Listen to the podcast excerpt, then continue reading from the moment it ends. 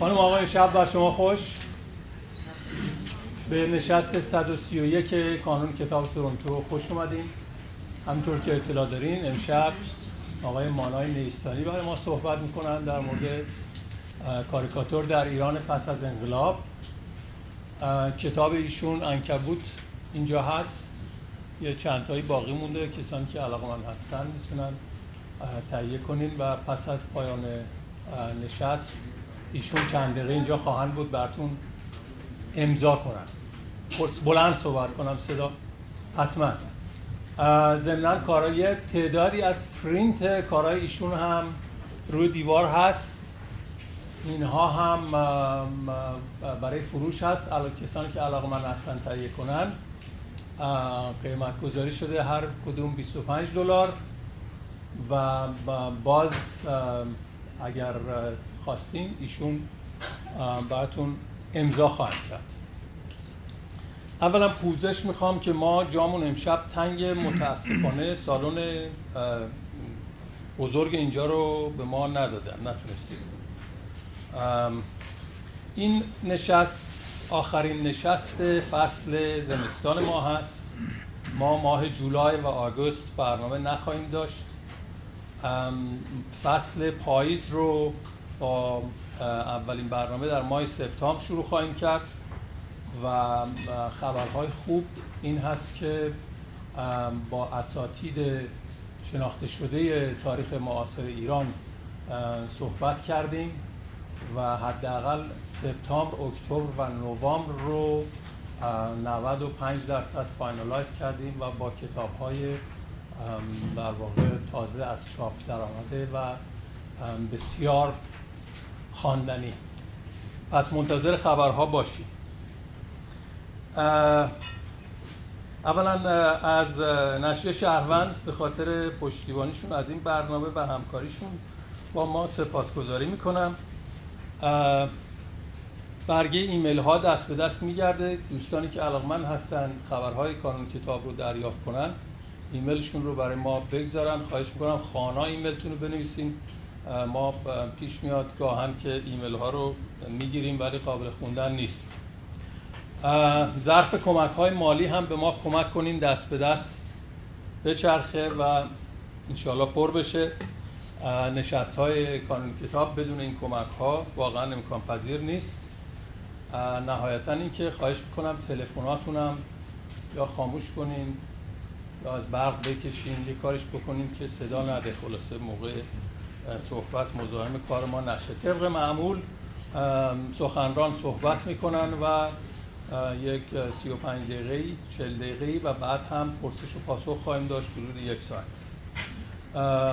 آقای مانای نیستانی دانش آموخته رشته مهندسی معماری از دانشکده هنرهای زیبای تهران در مقطع کارشناسی ارشد هستند. فعالیت حرفه‌ایشون رو به عنوان طراح و تصویرساز از سال 68 در نشریه صنعت حمل و نقل آغاز کردند و پس از آن با دهها نشریه ادبی، سیاسی، فرهنگی، اقتصادی و تنز از جمله پیام امروز، آدینه، ایران فردا، اقتصاد ایران، جهان کتاب، بانک صادرات، گمرک، توانا و غیره همکاری داشتند. از سال 1378 به عنوان کارتونیست مطبوعاتی با روزنامه های اصلاح طلب از جمله نشاط، عصر آزادگان، روزنامه زن، خورداد، مشارکت، آفتاب امروز، صبح امروز، اعتماد ملی. اینا فکر کنم همشون روزنامه های سابق بودن. اکثرا من بله. بهار شرق و غیره همکاری کردن. ایشون چند دوره به عنوان کارتونیست برتر مطبوعاتی در جشنواره مطبوعات ایران برگزیده شدند و چندین کتاب مصور و مجموعه کارتون در ایران منتشر کردند از جمله ماجراهای آقای کا... کابوس خانه اشباه پازل عاشقانه های آقای کا و مجموعه کاریکاتور خندیدن قدغن نیست. ولی فکر کنم هست ها؟ ثابت شده که بله هست. بله نیستانی در چندین نشریه و هفتهنامه کودک و نوجوان به عنوان طراح و نویسنده داستان مصور کار کرده. از جمله دوست کودک، دوست خردسال و هفتهنامه ایران جمعه کودک. چاپ یک تصویرسازی در هفتهنامه ایران جمعه کودک در سال 85 منجر به سوء تفاهم و برداشت های قومیتی شد بازداشت و متعاقبا خروج ایشون از کشور انجامید مثل بسیار دیگر. پس از خروج از ایران کار طراحی کارتون و کاریکاتور رو با سایت های اینترنتی چون روز آنلاین مردمک توانا ایران وایر حلزون رادیو فردا و رادیو زمانه ادامه دادند. کتاب های مصور مسخ ایرانی راهنمای پناهنده سیاسی کامل انکبوت مشهدی یا ملاقات با انکبوت هوگوپسی بله بله. و مجموعه کاریکاتور همه چیز مرتب است را منتشر کرده. که نیست. که نیست. سپاس از مانای نیستانی. ایشون صحبتاشون شروع می‌کنن.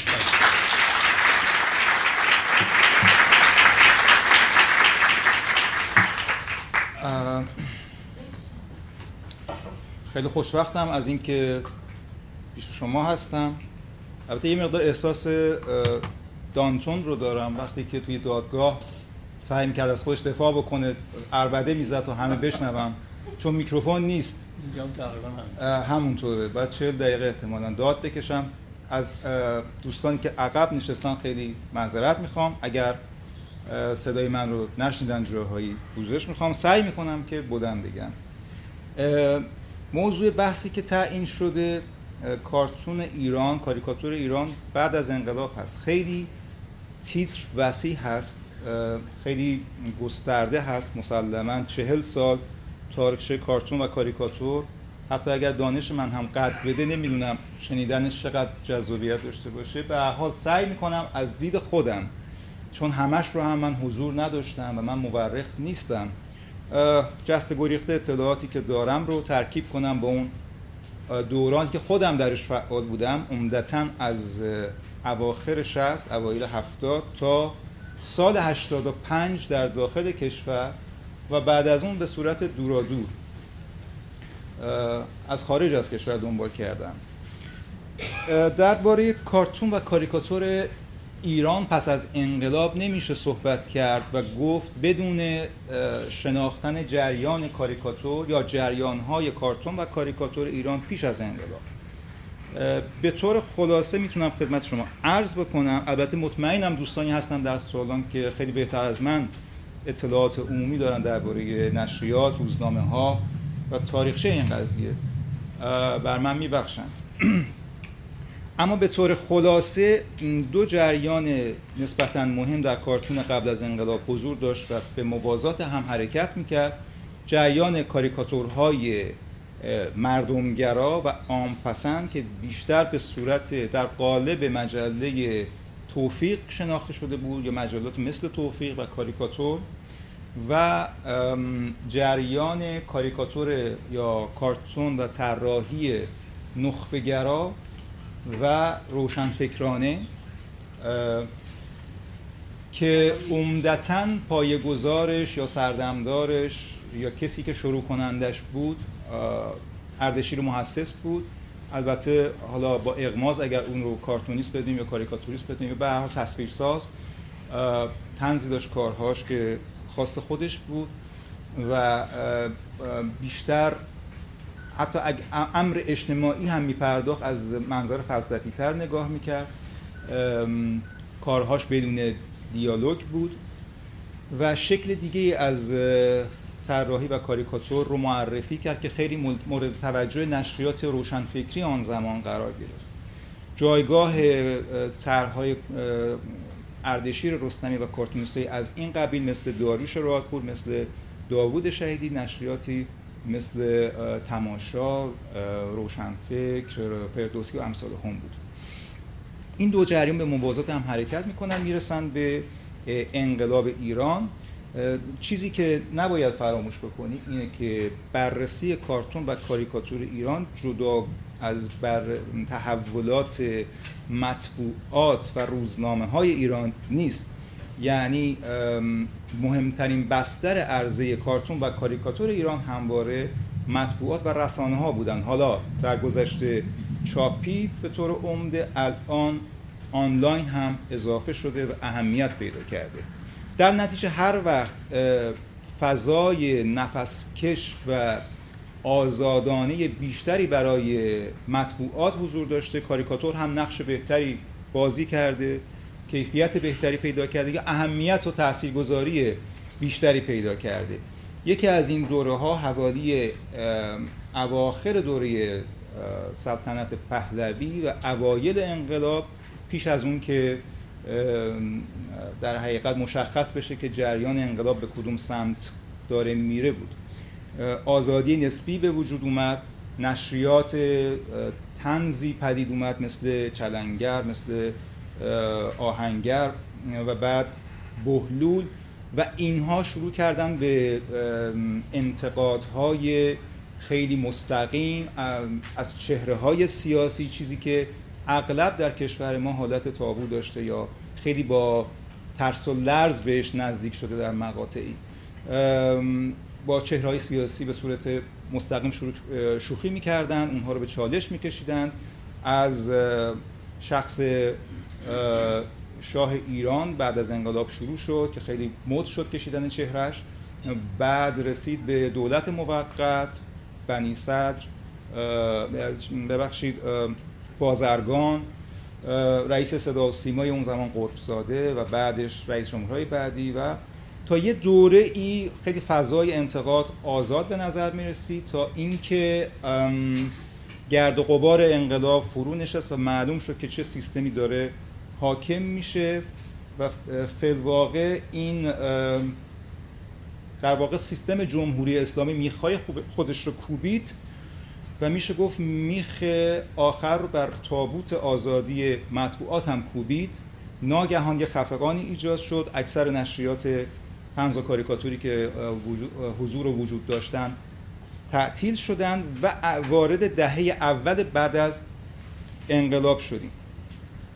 ویژگی دهه بعد اول دهه اول بعد از انقلاب دهه 1960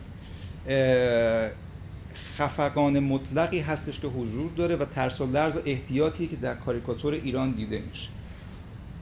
هر کدوم از جریان های کاریکاتور در این دهه به چه شکل در اومدن؟ کارتون مت... کارتون مردمگرا عامه پسندی که گفتم پیش از این در توفیق بود در نشریات این چنینی بود وارد نشریاتی شد مثل فکاهیون. فکاهیون مدل خیلی نرم و ملایم و بیخاصیتتر همون نشریات بود از همون کارتونیستا اکثرا استفاده می‌کرد.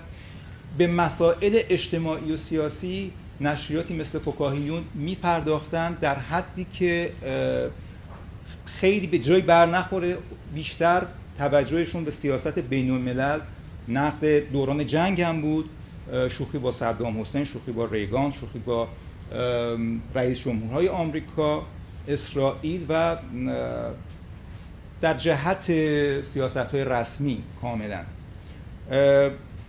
و اگر هم به مسائل اجتماعی پرداخته می‌شد عمدتا راجع به مسائلی مثل احتکار، گرانفروش، کاراکترهایی که نقد می شدن، تیپ هایی که جا افتادن در نشریات تنز این چنینی کاراکترهایی بودن مثل محتکر، گرانفروش کسانی که خلاصه به جایی وصل نبودن. و قابل, قابل انتقاد بودن. یا مستکبر اون خیلی دیالوگی که خیلی رایج بود یا صحبتی یا چیزی که خیلی واژگانی که خیلی رایج بود واژه واژه مستکبر مستضعف بود. خیلی توی کارها دیده می‌شد کره جواد علیزاده عربانی و سایر کارتونیستای اون دوره. به این صورت. و جریان کاریکاتور روشنفکری هم اگر تعقیبش بکنید جایگاه های قبلی تا حد زیادی از دست داده بود برای اینکه مجلات دگراندیش دیگه حضوری نداشتن همه تعطیل شده بودن اکثرا. فضا کاملا گرد مرگ روش پاشیده شده بود تا اینکه کم کم از عواست دهه 60 نشریاتی مثل آدینه مثل ایران فردا افتان و خیزان شروع به کار کردن مثل سن... ماهنامه صنعت حمل و نقل که اسمش اقتصادی بود اما محل تجمع یک سری از روزنامه نگاران قدیم و با سابقه شده بود. کارتون به صورت تصویرسازی وارد این نشریات شد. برای تزیین مقالات کارتون عمدتا بدون شهر و مفهوم گرایانه من از اصطلاح کارتون مفهوم گرایانه خیلی خوشم نمیاد در اینکه انگار سایر ژانر ها بی مفهوم هستن. ولی منظور اونهایی هستن که خیلی عمومی تر و جنرال تر به قضیه نگاه می‌کردن. و می‌تونم بگم که و البته چهره های جدا و انفرادی در این دهه خیلی اهمیت داشتن برای اینکه کارتون ایران رو به پیش ببرن. کاراکترهایی مثل جواد علیزاده حداقل از خاطرات خودم می‌تونم بگم که در دهه 60 فراموش نمی‌کنم. من خیلی بچه بودم. متولد 52 هستم. اون موقع 10 سالم 11 سالم بود. یکی از خوشبختی های من این بود که رجوع کنم به باجه روزانه فروشی محل و اگر شماره تازه ای از مجله فکاهیون در میومد با روی جلد عمدتا از علیزاده خیلی خوشحال می شدم یا اگر علیزاده یک سری کتابچه هایی در می آورد میشه گفت اولین شبه کمیک بوک هایی بودن که در ایران منتشر شدن. موضوعات ساده ای هم داشتن. اونا در انتشار اونها من خیلی خوشحال می‌کرد. خیلی برای من الهام بخش و می‌دونم برای خیلی دیگر از کارتونیست های نسل من که در هفتاد وارد عرصه مطبوعات شدن خیلی الهام بخش بود. کتابچه های آقای علیزاده در می آورد معمولا موضوعشون موضوع ثابتی بود این بود که یا نمی‌دونم هارولوگ می اومد به تهران با, گران، با گرانی و با آلودگی هوا و با محتکر و اینا رو برون می‌شد. یا دفعه بعد دکتر سوکراتس می اومد تهران بازم با گرانی و با تعرفه های بالای دکترا و با مشکلات اینچنینی روزمره رو برون می‌شد. دفعه بعدش یه الگو رو مدام تکرار می‌کرد ولی به این بهانه کارهای کمیک چند ده دوازده, دوازده صفحه‌ای 20 صفحه‌ای در می آورد که نزدیکترین چیز به کتاب مصور یا کمیک بوک در اون زمان بود. و این تلاشه کاملا تلاشه فردی خود آقای علیزاده بود. در کنارش کسانی دیگری هم چنین کارهای انجام می‌دادن در این دهه اتفاقی که به اعتقاد من افتاد روی کرد کارتونیست های ایرانی به کارتون و کاریکاتور جشنواره و فستیوالی بود. به خاطر اینکه پلتفرم اصلی و اکثرا کارتونیست از دست داده بودن مجله درست و درمانی وجود نداشت محل عرضه کار نبودش. خیلیشون رو آوردن برای اینکه خودشون رو مطرح بکنن برای اینکه یه جایی برای عرضه کار داشته باشن در جشنواره‌های بین‌المللی کار کردن فعالیت کردن. از جمله خود آقای علیزاده کار می‌کرد و یکی از کسایی بود که برنده می‌شد. علی دیواندری و خیلی کارتونیست دیگه اون دهه چنین کاری می‌کردن. و به اعتقاد من در زمینه کارتونی که در نشریات روشن فکری یا نشریات غیر کارتون نشریات تخصصی به صورت تصویرسازی خودش رو مطرح کرد به اعتقاد من چهره شاخص و غیر قابل انکار و بسیار جریانساز و تاثیرگذار توکان استانی بود. اعتقاد من به نظرم واقعیت محض کاری که در مجله و نقد شروع کرد خیلی ارزشمند و خیلی منحصر به فرد بود. خیلی تاثیرگذار بود. به نوبه خودش به اعتقاد من مجموع کارهایی که در اون دوره توکان استانی کار کرد تاثیر بسزایی روی جمع زیادی از کارتونیستایی که در این سبک و سیاق می‌خواستن کار کنن گذاشت.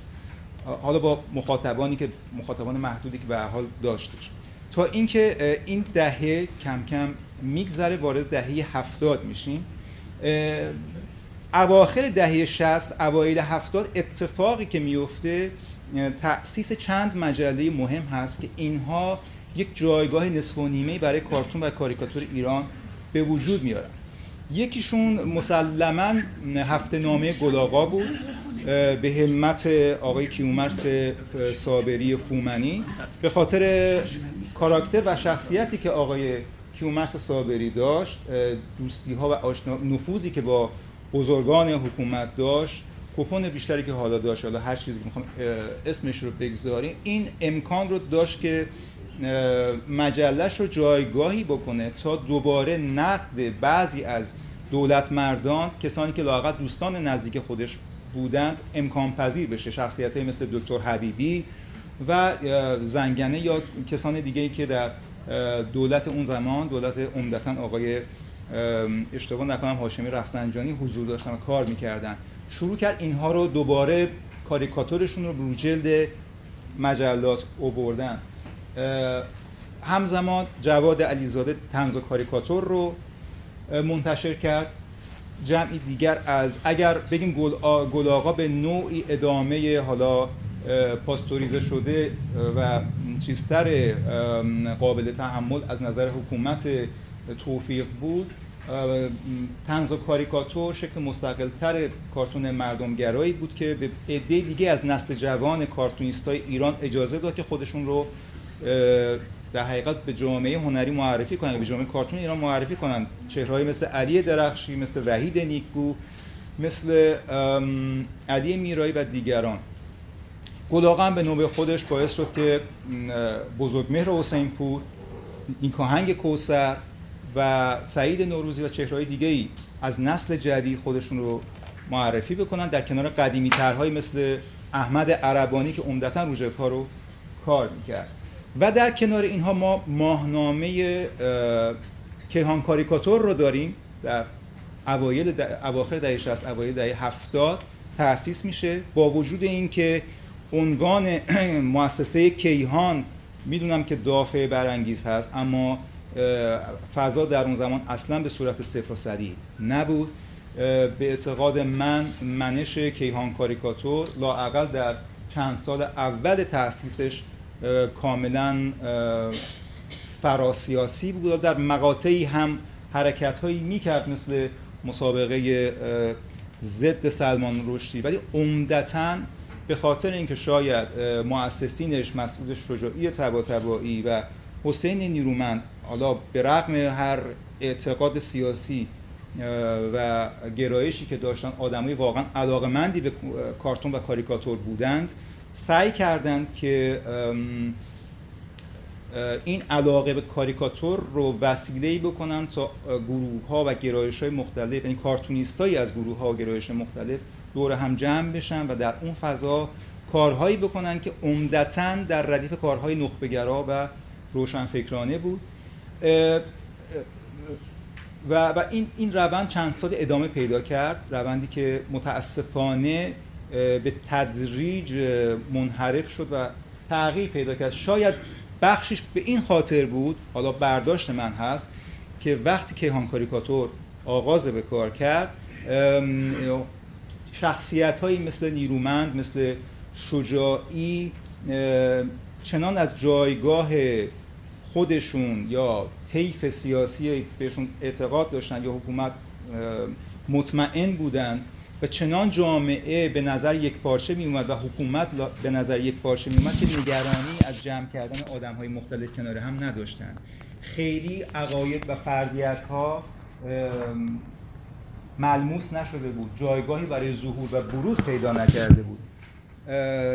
شروع تضاد و تناقض می‌تونم بگم از زمانی بود که اصلاحات اتفاق افتاد که به تعبیر من در واقع بخشهایی از حکومت به هر دلیل شروع کرد از بخشهای دیگر از حکومت انتقاد کردن. یعنی اگر در زمان آقای خمینی این همبستگی به نظر می اومد که وجود داره حالا ممکن بود که در بطنش تضادها خیلی زیاد بوده باشه اما به سطح نمی رسید بعد از اون شروع کرد که به سطح بیاد این تضادها و بخش مختلف حکومت با همدیگه درگیری پیدا بکنن.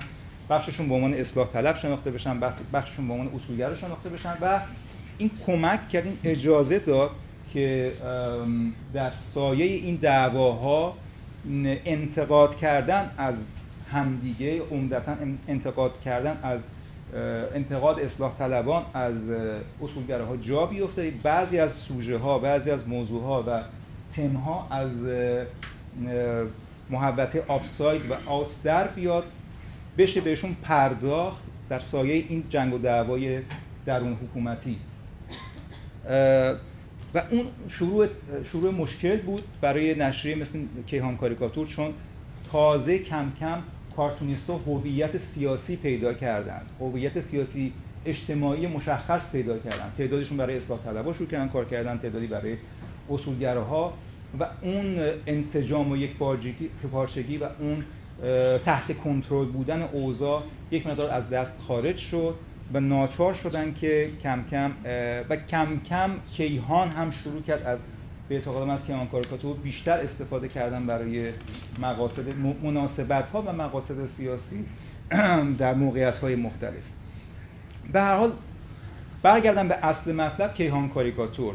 در معرفی نسلی از کارتونیست های جوان و جدید ایران نقش بسیار مهم و بسزایی داشت. واقعا نسلی که من بهش تعلق دارم. خود من مدیونش بودم.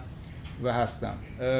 کارتونیست هایی مثل حمید بهرامی مثل خود من حتی نیکاهنگ کوسر حتی همه اینها حتی حسین پور تا حدی تا حدی با کیهان کاریکاتور شکل دیگه از کارهامون رو معرفی کردیم و به نمایش گذاشتیم و و خیلی خیلی های دیگه خیلی دیگه از هنرمندانی که از نسل من بودن و پا به عرصه گذاشتن در دهه هفتاد.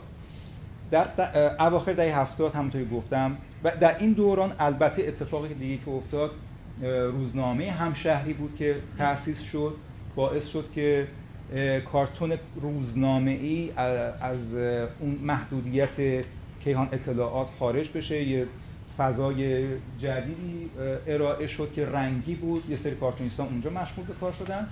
و بعد وارد دوران اصلاحات میشیم که یک نقطه عطف دیگه از نظر ایجاد نفسکش و هواخور برای مطبوعات ایران بود. طبق همون توضیحی که بهتون دادم زیر دعواهایی که داشت بین اصلاح طلبا و اصولگرایان صورت می‌گرفت. در سایه این تحولات بود که تعداد زیادی روزنامه و نشریه منتقل یا به حال متفاوت یا بعضا دگراندیش پا به عرصه گذاشتن. اگر تا پیش از اون انتقاد از فضای سیاسی محدود می‌شد به فرزند مجله مثل ایران فردا که متعلق به طیف آقای صحابی بود و یکی دو نشریه محدود دیگه از این دست. ناگهان گسترش پیدا کرد بس پیدا کرد در چندین روزنامه اصلاح طلب روزنامه مثل جامعه توست اون روزنامه زنجیره‌ای که شمس الواعظین در می آورد یا روزنامه زن یا صبح امروز آفتاب امروز و خیلی های دیگه. یعنی ناگهان پلتفرم ارائه کار برای کارتونیست های سیاسی اجتماعی خیلی زیاد شد و همین باعث شد خیلی از کارتونیست هایی که تا اون موقع برای روزنامه و برای طیف وسیع مخاطب کار نکرده بودند مثل خود من مثل توکان استانی مثل خیلی کارتونیست دیگه جذب کارتون و کاریکاتور روزنامه بشیم. بدون شک روزنامه جامعه یکی از مهمترین ها بود. به مدیریت هنری احمد رضا دالوند و البته با تشویق خود سردبی شمس الواعظین یک ستون خیلی خوب کارتون و کاریکاتور در نیمتای پایین صفحه اول به کاریکاتور اختصاص داده بود که یک چیز کم نظیری تا اون موقع بود. تا حالا پیش نیومده بود و انقدر استقبال از اون زیاد بود که بقیه روزنامه های اصلاح طلب هم شروع کردن تقلید کردن به حال ستون کاریکاتور اختصاص می‌دادن. یکی از چهرهایی که تو اون دوره خیلی به نظر من اهمیت داره بدون شک نیکو کوسر هست. برای اینکه به تنهایی خودش 5 6 تا یا 6 7 تا ستون کاریکاتور در نشریات متفاوت به وجود آورد. درسته که از اون 5 6 تا 4 تاشو خودش می‌کشید فقط. پر می‌کرد. ولی باعث شد که خیلی دیگه هم جذب اون ستون ها بشن به صورت freelance و آزاد کار بدن. و جا بیفته قضیه کارتون مطبوعاتی در روزنامه های ایران. این این جریان به اعتقاد من خیلی کمک کرد. خیلی کمک کرد تا این دو حرکت دو تا جریان کارتون روشنفکری و کارتون در واقع سرگرم کننده یا کارتون نه سرگرم کننده مردمگرا که عمدتا قابل فهمتر بود اینها کم کم به سمت همدیگه گرایش پیدا کنن همگرایی پیدا کنن و در هم امتزاج پیدا بکنن. یعنی اگر تا قبل از اون خیلی این خطکشی و مرزبندی ها قوی و محکم بود ما یه سری از کارتونیست رو به عنوان کارتونیست های روشنفکری میشناختیم که فقط طرحهای بدون شرح خیلی چیز کار می‌کنن و سری از کارتونیست فقط کارتون های با شهر و راجع به مسائل اجتماعی و سیاسی روز مردم کار می‌کردن. این مرز به نظر من روزنامه های عمدتا اصلاح طلب باعث شدن که بشکنه و لاقل تجربه شخصی خودم رو میگم. از دوره اصلاحات بود من شروع کردم راههایی پیدا بکنم به صورت ناخودآگاه یا خداگاه که کارهایی که پیش از اون انجام می‌دادم برای مخاطبین حالا وسیعترم و پرتعدادترم این یک مقدار قابل فهمتر بشه. یه سری تابوهایی که برای خودم در نظر گرفته بودم اینکه مثلا حباب دیالوگ و بالون کار رو سخیف می‌کنه یا از ارزش تصویری کار کم می‌کنه اینها رو کنار گذاشتم. یه جاهایی از دیالوگ و صحبت و نوشته و تکست استفاده کردم. البته با رعایت ارزش های تصویری. همیشه سعی می‌کنم فقط یه جوک مصور نباشه. ولی به هر حال این اتفاق لاقا در من افتاد و می‌دونم که در خیلی دیگه از کارتونیستان اتفاق افتاد. این همگرایی به وجود اومد. حالا باز گریز می‌زنم به توکان ایرستانیشون من معتقد هستم در همون مجموعه کارهایی که توی حتی نشریه صنعت حمل و نقل می‌کرد هم تا حد زیادی این مرزبندی ها رو شکسته بود.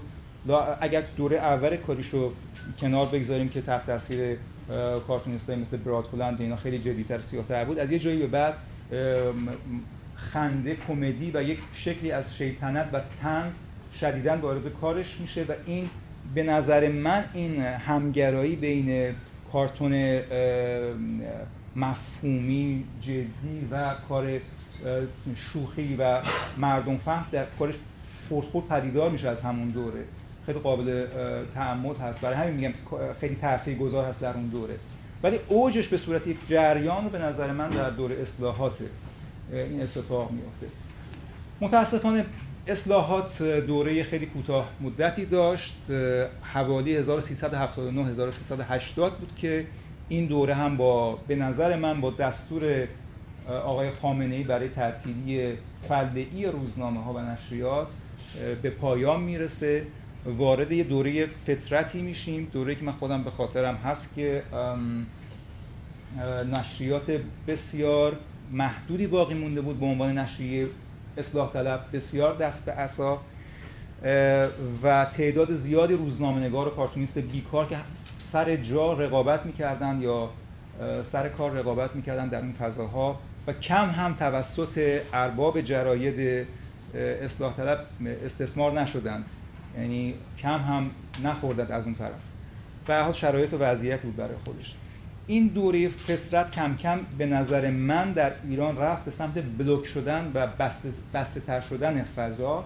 و یکی از عواملی که به این قضیه کمک کرد پرونده های قضایی بود که یکی پس از دیگری کارتونیست ها پیدا کردن یا باعث شدن که روزنامه ها نشریات این دچار مشکل قضایی بشن بسته بشن و توقیف بشن. فکر کنم که اگر اشتباه نکنم اون هم با جامعه شروع شد. خیلی از کارتون های روزنامه جامعه مسئله ساز شد.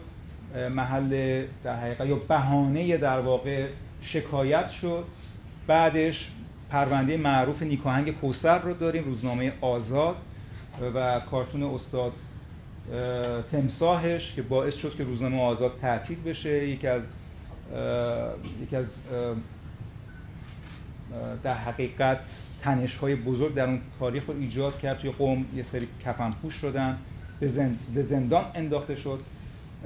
و بعد این ادامه پیدا کرد. جسته این اتفاق میافتاد و همین پرونده سازی هایی که می‌شد و خیلی هم ساده بود ظاهرا. می‌دونید کارتون خیلی راحت می‌شد تفسیرش کرد یا تفسیر به رأی کرد یا ازش ایراد گرفت و بهانهش کرد برای تعطیلی یک مؤسسه. در نتیجه همونطور که اقبال مردم به کارتون در صفحات روزنامه اصلاح طلب باعث شده بود که همشون ناگهان رو, رو بیارن خیلی مد روز بشه ستون کارتون بزنن. همونطور هم وقتی دیدن داره درد سرساز میشه شروع کردن یکی پس از دیگری این ستون ها رو کم کردن محدودیت ها رو بیشتر کردن و فضا رو بسته تر کردن.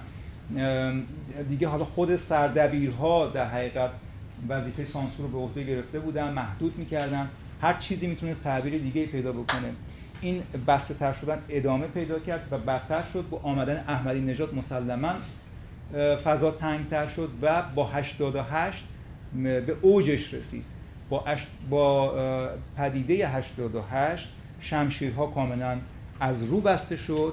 بخشی از مردم مقابل بخش دیگه قرار گرفتن بخشی از مردم مقابل حکومت قرار گرفتن و ناگهان کاملا روزنامه نگارها روزنامه ها ژورنالیست ها و البته کارتون و کاریکاتور مطبوعاتی به محاق رفت. به نوعی میشه گفت کاملا عقیم و سطروند شد. به اعتقاد من اتفاقی که در این دوره افتاد این بود که کارتون در رسانه های خارج از ایران اهمیت پیدا کرد. کارتونی که به مسائل داخل ایران میپرداخت اصولا رسانه های خارج از ایران اهمیت پیدا کردند. در دوره و زمانی که نشریات داخلی نمی‌تونستند اتفاقات مهم, مهم را باز روایت کنند بازگویی کنند نمی‌شد از تظاهرات گفت نمی‌شد از اتفاقات زندان ها گفت نمی‌شد از کهریزک گفت. این وظیفه رو رسانه های خارج از کشور بازی می‌کردن و اونها هم از کارتون و کاریکاتور استفاده می‌کردن و همزمان شده بود با مهاجرت تبعید یا به هر حال اقامت در خارج از کشور. تعدادی از کارتونیست مثل خود من مثل توکان استانی مثل نیکانگ کوسر مثل چند نفر دیگه و این, و این باعث شد که مقداری از این ماجرا و این قضیه گردن و یا دوش ما بیفته انجامش بدیم در خارج در خارج از کشور. تا اینکه این دوره هم بگذره رفته رفته وارد اوجش من بین 88 تا 92 می‌دونم که آقای روحانی اومد و حالا دست کم حالا نگیم فضا باز شد ولی مجله های بیشتری در داخل ایران تأسیس شدند یک مقدار حد انتقاد کردن اجازه انتقاد بیشتر شد. نسبت لاقل بعضی از مسائل. گرچه هنوز به اعتقاد من محدوده آزادی تنز کلامی بسیار بیشتر از تنز تصویری هست. الان در نشریاتی که در داخل ایران منتشر میشه صفحات تنزی که در میارن مثل بیقانون مثل نیشخند مثل خط خطی اینا رو نگاه می‌کنیم. تنزهای کلامی که نوشتاری که استفاده میشه به مراتب تندتر هست به مراتب گزنده تر هست و اگر همونها رو به تصویر در بیاریم و کاریکاتور بکنیم غیر قابل چاپ و انتشار خواهند بود. خیلی مسئله دیگه این وسط من, من میترسم که اینا خیلی حوصله سربر باشه و همین حدش هم. شاید بهتر باشه که می‌دونم که تمام مطلب رو حق مطلب رو ادا نخواهد نمی‌کنه این صحبت کردن ولی فکر کنم شاید تا همینجا کافی باشه و بسپریم به سوال و جواب بلکه بحث های جذابتری مطرح بشه.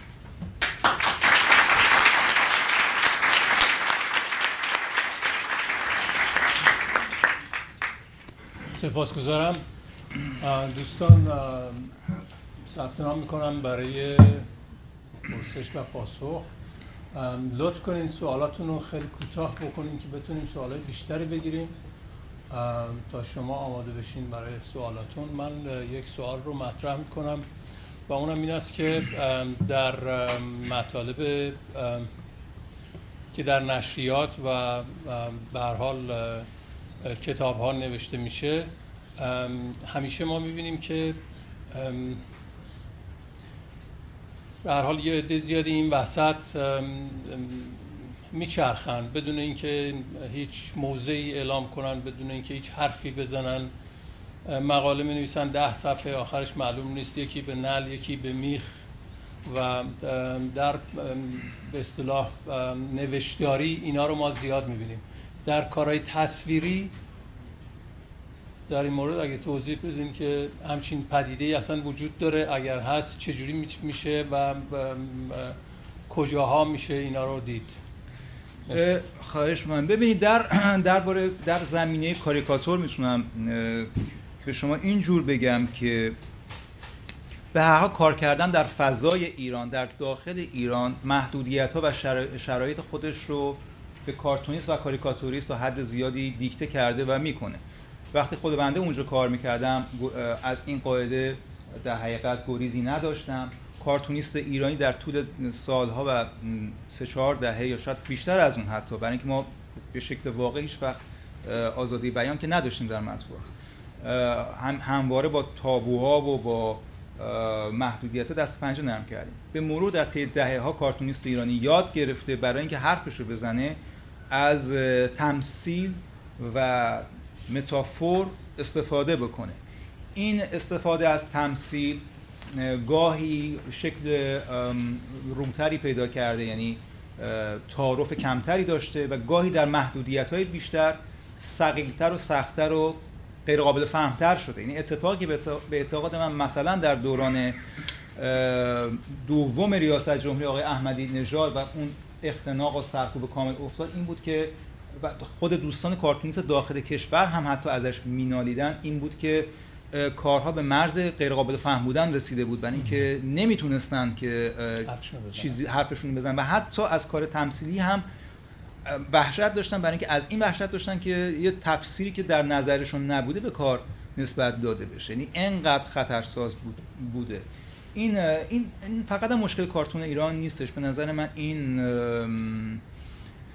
وادار شدن به مبهمگویی که متاسفانه در مواردی با هنر و با شاعرانگی اشتباه گرفته میشه هم ادبیات ما رو رنج داده هم مخصوصا سینمای ما رو رنج داده هم خصوصا در مورد مسائلی که شما خیلی راحت می‌تونید بیانش بکنید یعنی خیلی به نظر خیلی هنری نیست چیزی که براش واژه مشخص وجود داره رو ما انقدر بپیشونیم بپیشونیم که تبدیل به معما بشه. مگر اینکه یه کشف و یه مکاشفه ای در اون پیچیدگی وجود داشته باشه خودش یک جور هنر باشه یک جور هنر طلب باشه. سپاسگزارم. دوستان اگه ممکنه خواهش کنم تشریف بیارین تو برای اینکه ما الان شدیدا بیش از ظرفیت این اتاق نفر داریم و من به حراسم این است که این دوستان سکیوریتی اینجا بیان به ما ایراد بگیرن. تشریف بیارین تو ما اون در اصلا ببندیم. ببخشید ممکنه اون در ببندید؟ مرسی. خانم تاری اون در هم ببندید. خب خانم بفرمایید شما. خیلی ممنون از آقای نستانی به خاطر صحبتهایی که کردن. سوال من اینه که در طنز مدرن امروز جایگاه زنان نقش خیلی ویژه‌ای داره توی شرایط ایران. و همینطور که دیدیم که زنان می‌تونه جایگاه زنان در جامعه یک سوژه‌ای شده برای ابراز خیلی از مسائل زنان در حال حاضر. چه در مورد دوران مسئله حجاب اجباری یا حتی مانع شدن زنان در استادیوم ها و خیلی از ایشوهای مختلف زنان جامعه کنونی ایران الان یه سوژه برای ابراز و تابو شکنی مسائل متفاوت در مورد جایگاه زنان. خواستم ببینم نظر شما در مورد زنان تنزنویس در حال حاضر. در جایگاه زنان تنزنویس در حال حاضر رو چجوری می‌بینید؟ و و توی این دوران حال توی این دوران کنونی مسئله تنز و زنان رو چگونه شما تعریف می‌کنید و چجوری میبینیدش خواهش می‌کنم. ببینید البته من حالا بگم تخصصم یه رشته کارکم کاریکاتور هست. یعنی تنز تصویری هست یا شوخی تصویری هستش. ولی جسته گریخته کار تنز هم خوندم.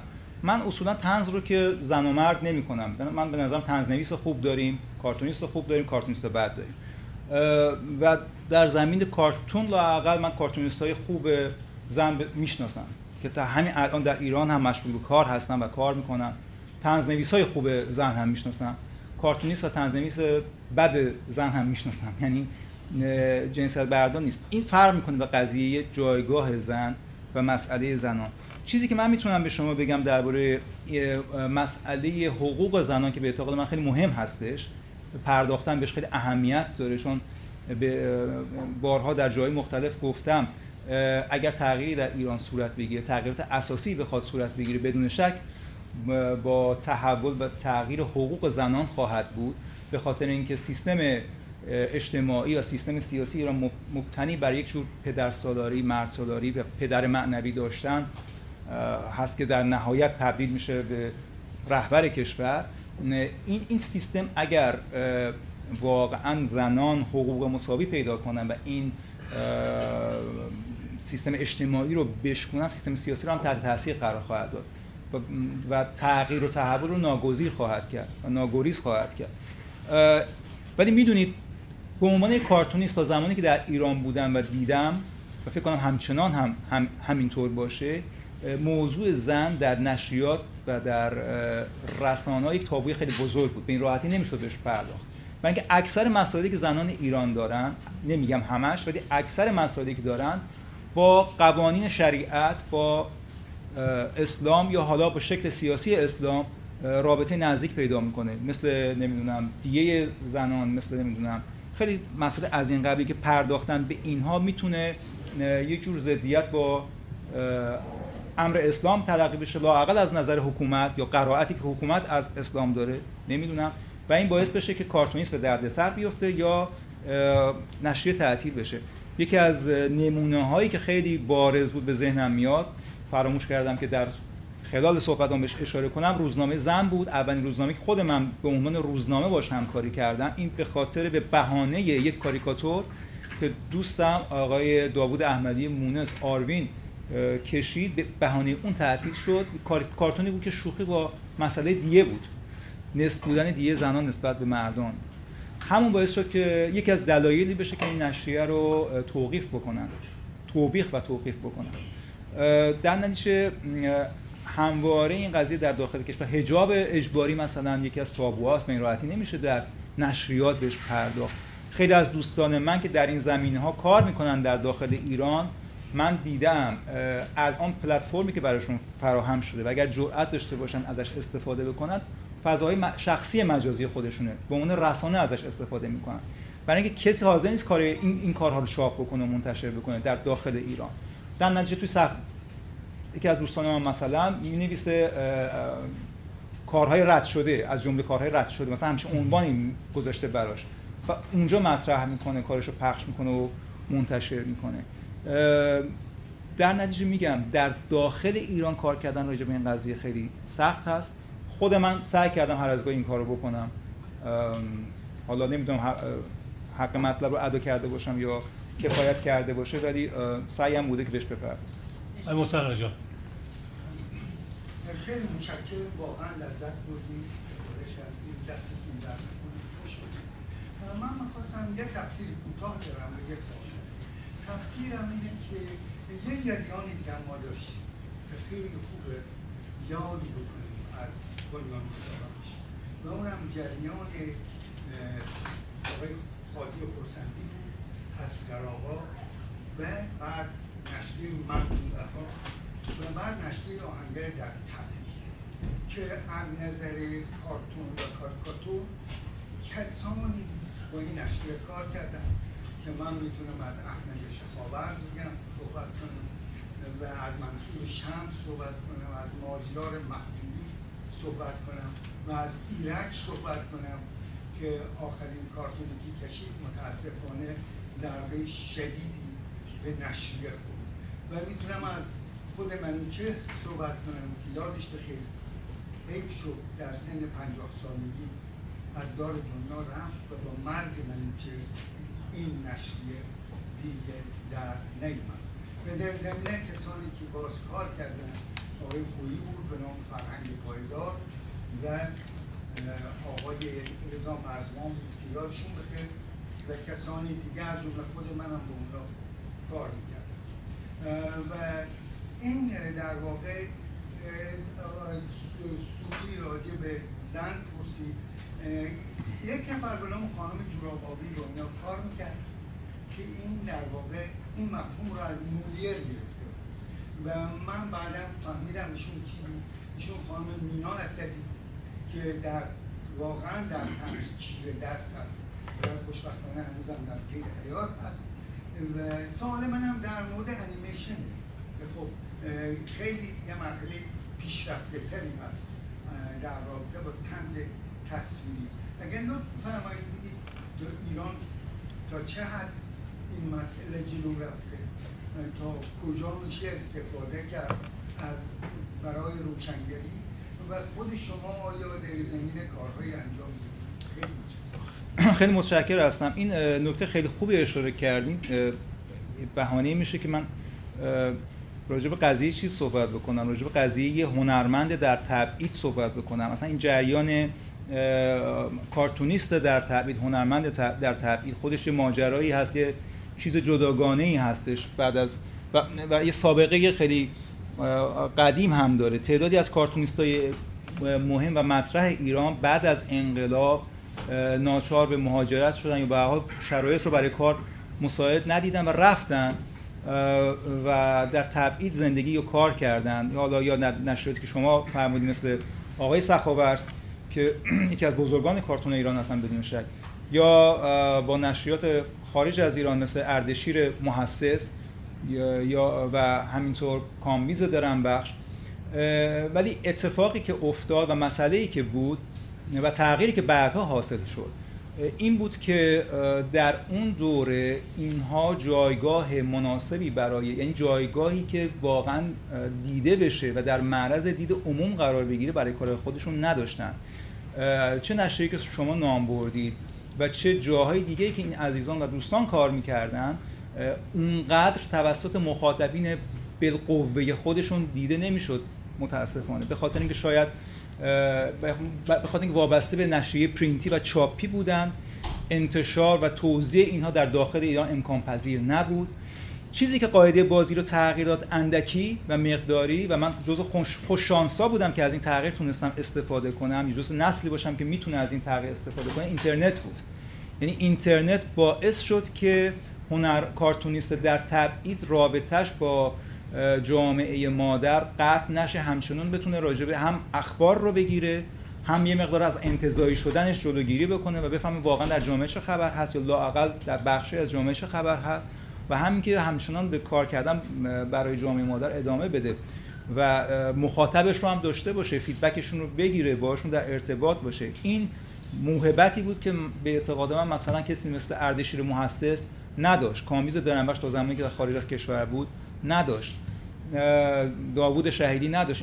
این افراد نداشتن. ناچار می‌شدن یا کار دیگه ای بکنن یا اینکه خیلی کارشون محدودش کم و کمتر می‌شد به انزوا کشیده می‌شدن و متاسفانه در مواردی مثل محسس در انزوا هم در میگذشتن. یک مشکلی که یکی از چیزهایی که به نظر من خیلی دردآور هست اینه که ما ایرانی ها کلا چه خارج از کشور چه داخل کشور در زمینه آرشیو و بایگانی و جمع اطلاعات و تاریخ خودمون خیلی ضعیف هستیم. این رو در search های اینترنتی و گوگل کردن می‌تونیم کاملا متوجه بشیم. شما کافی که راجع به کوچکترین چیز مطلب خارجی و فرنگی از یک کارتونیستی که در 100 سال پیش زندگی می‌کرده در جای پرت بی search بکنید تا معروف ها و کلی مطلب و material تصویری و نوشتاری پیدا بکنید. اما در زمینه اطلاعاتی که مربوط به خودمون میشه و ایران به فارسی خیلی سخت میشه چیزی پیدا کرد. در هر زمینه ای حتی در زمینه هنرپیشه های قدیمی خودم. من خودم تجربه کردم. وقتی که خسرو شجاعزاده فوت کرد می‌خواستم یه عکس ازش پیدا بکنم چون هنرپیشه فوق العاده ای بود توی آنسوی آتش. ارائه نقش بی‌نظیر کرده بود. یه عکس خوب از آنسوی آتش می‌خواستم پیدا بکنم که فیلم مطرحی بود و جایزه برده در سینمای دهه اول بعد از انقلاب هستش. هیچ چی نتونستم ازش توی اینترنت پیدا کنم. هیچ چی مطلقا نتونستم پیدا کنم. در حالی که بینام نشون ترین فیلم های خارجی و فرنگی رو شما سرچ بکنید می‌تونید کلی اطلاعات تصویری. ما بایگانی آرشیو خوبی نداریم. ای کاش می‌شد که این دوره های مجلاتی که در خارج کشور منتشر شده با کیفیت خوب جمع اسکن بشه در معرض در دسترس همگان قرار بگیره برای قضاوت بهتر و برای تاثیرگذاری بیشتر. اما در زمین سوالی که فرمودید انیمیشن انیمیشن یه هنر من شکل متعالی کارتون و کاریکاتور نمیبینمش. یه هنر کاملا مستقل و جدا میبینمش. با خواص و خصوصیات خودش. یکی از چیزهایی که هست یکی از مشکلاتی که انیمیشن داره من انیمیشن رو بخشی از سینما تلقی می‌کنم. شکلی از سینما. حالا حتی اگه می‌خواد یه دقیقه باشه یا سی ثانیه باشه مثل مجموعه دیرین دیرین که این اواخر این یک دو سال اخیر علی درخشی داره کار می‌کنه. خیلی هم خوبه خیلی هم تاثیرگذاره خیلی مخاطب خوبی داره تا یه چیز بلند. این نیاز به این بخشی از سینماست. این سرمایه گذاری می‌خواد این اسپانسر می‌خواد. هر وقت کار خوبی در این زمینه ها صورت گرفته معمولا یه اسپانسر و تهیه کننده خوبی پشتش قرار داشته.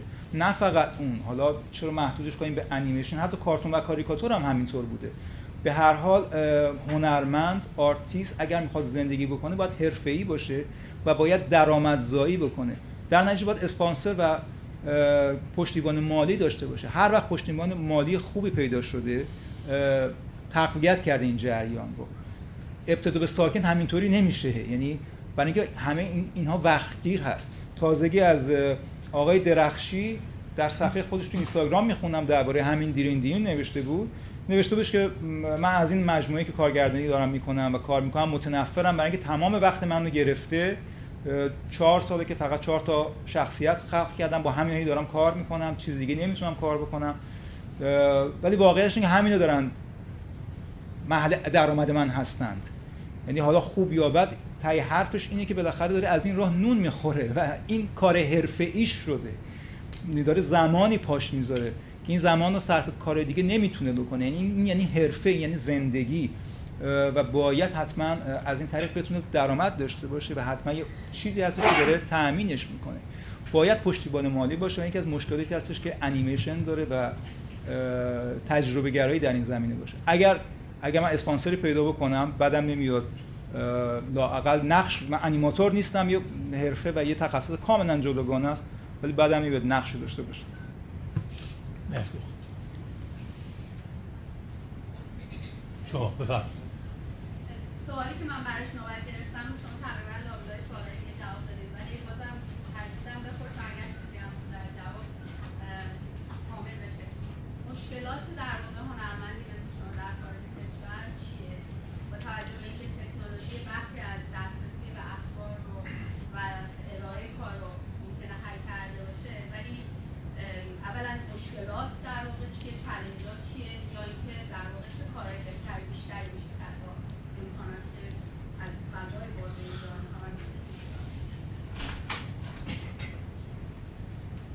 سوال شما خیلی وسیعه بله من لاقل اون بخشی که مربوط به کار خودم کارتون طراحی کارتون و کاریکاتور مطبوعاتی می‌شد حدی جواب دادم. یه بخشش بخش مالی مسئله است.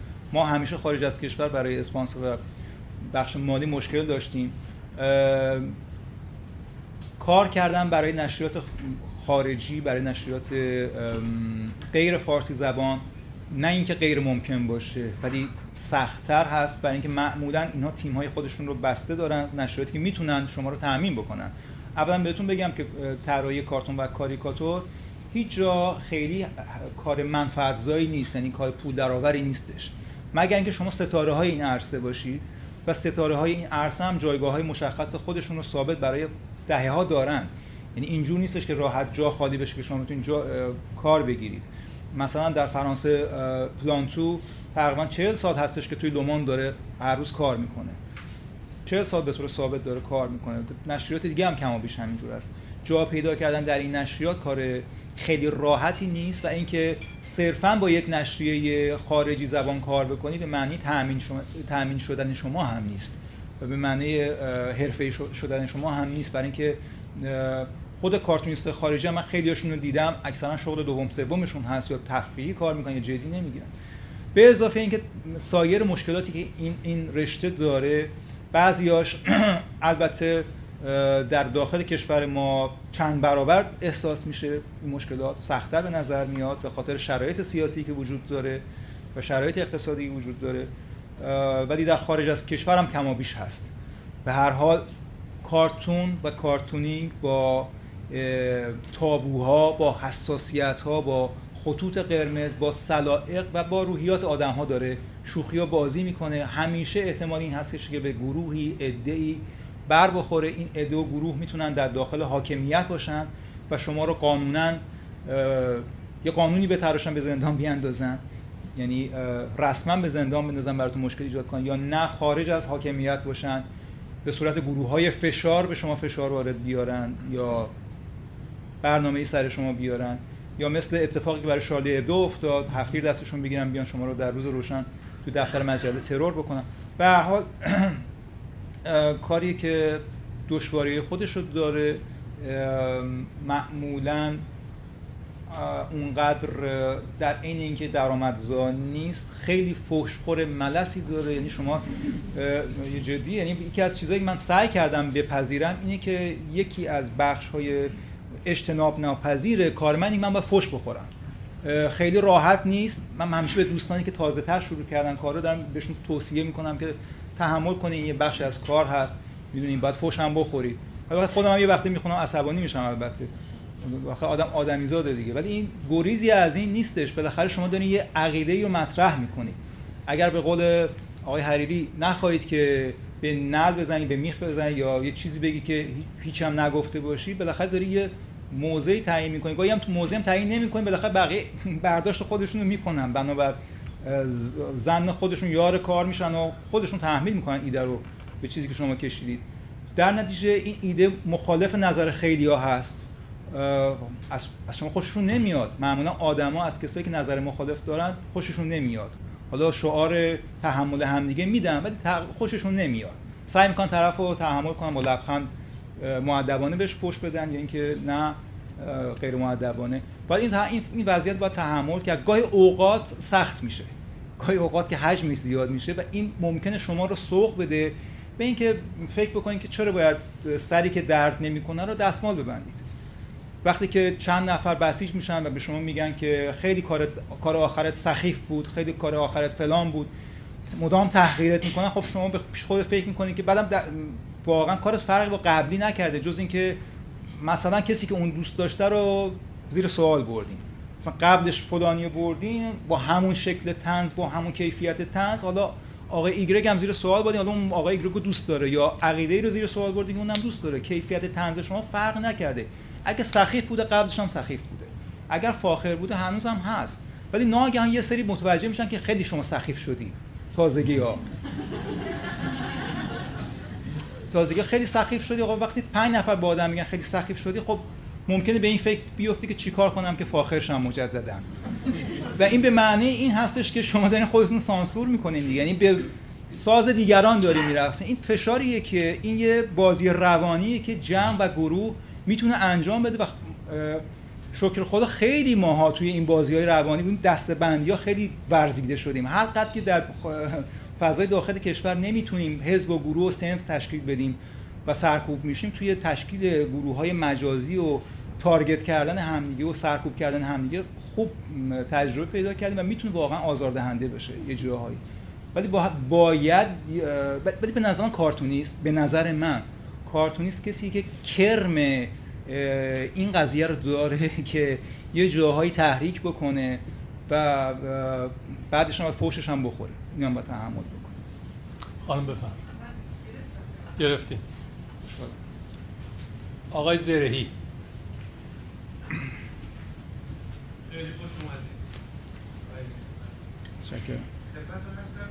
چیزی که من می‌پرسم شاید یه خورده توضیح می‌خواد ولی وقت ندارم توضیحش بدم یا یک جمع طولی بگم دلیلم که میپرسمش اینه که به خاطر سرعت و زمان در کاریکاتور هست که این پرسش به ذهن من رسید من فکر می‌کنم چون شما با زمان و با حادثه و با وقایع روز مجبورید کار کنید آفرینش زمانی و روزانه کاری در کارتون هست خود به خود این اندیشه هم خیلی از هم فاصله نداره این فکری رو که شما روز پیش برای واقعه یا حادثه روز پیش کردین و بعد ازش آفرینشی داشتیم که منتشر میشه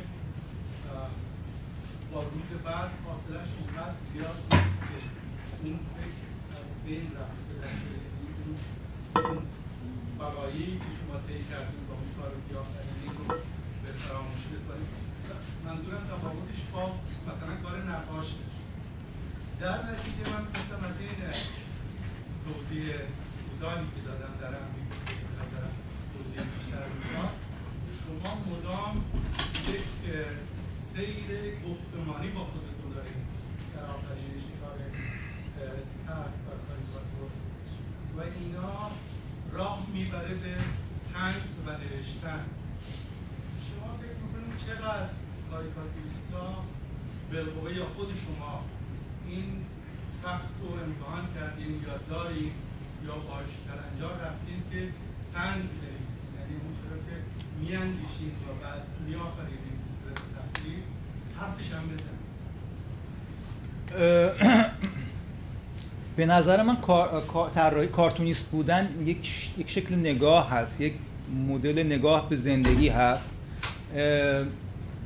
نمی‌دونم. اینم اینم من یه مقدار مشابه چیز می‌دونم. این سوال که حالا کارتون شکل متعالیش و شکل دیگرش انیمیشن من من من اینجوری نگاه نمی کنم می‌دونید وقتی اتفاقی میفته اگر ایده نسبت به اون اتفاق به ذهن من بیاد معمولا از کلام شروع نمیشه از تصویر شروع میشه و اتفاقا بزرگترین مشکل خیلی از کارتونیست ها خصوصا کارتونیست های تازه کار یا علاقمندان کارتون اینه که از کلام می‌خوان به تصویر برسن و به ایده برسن.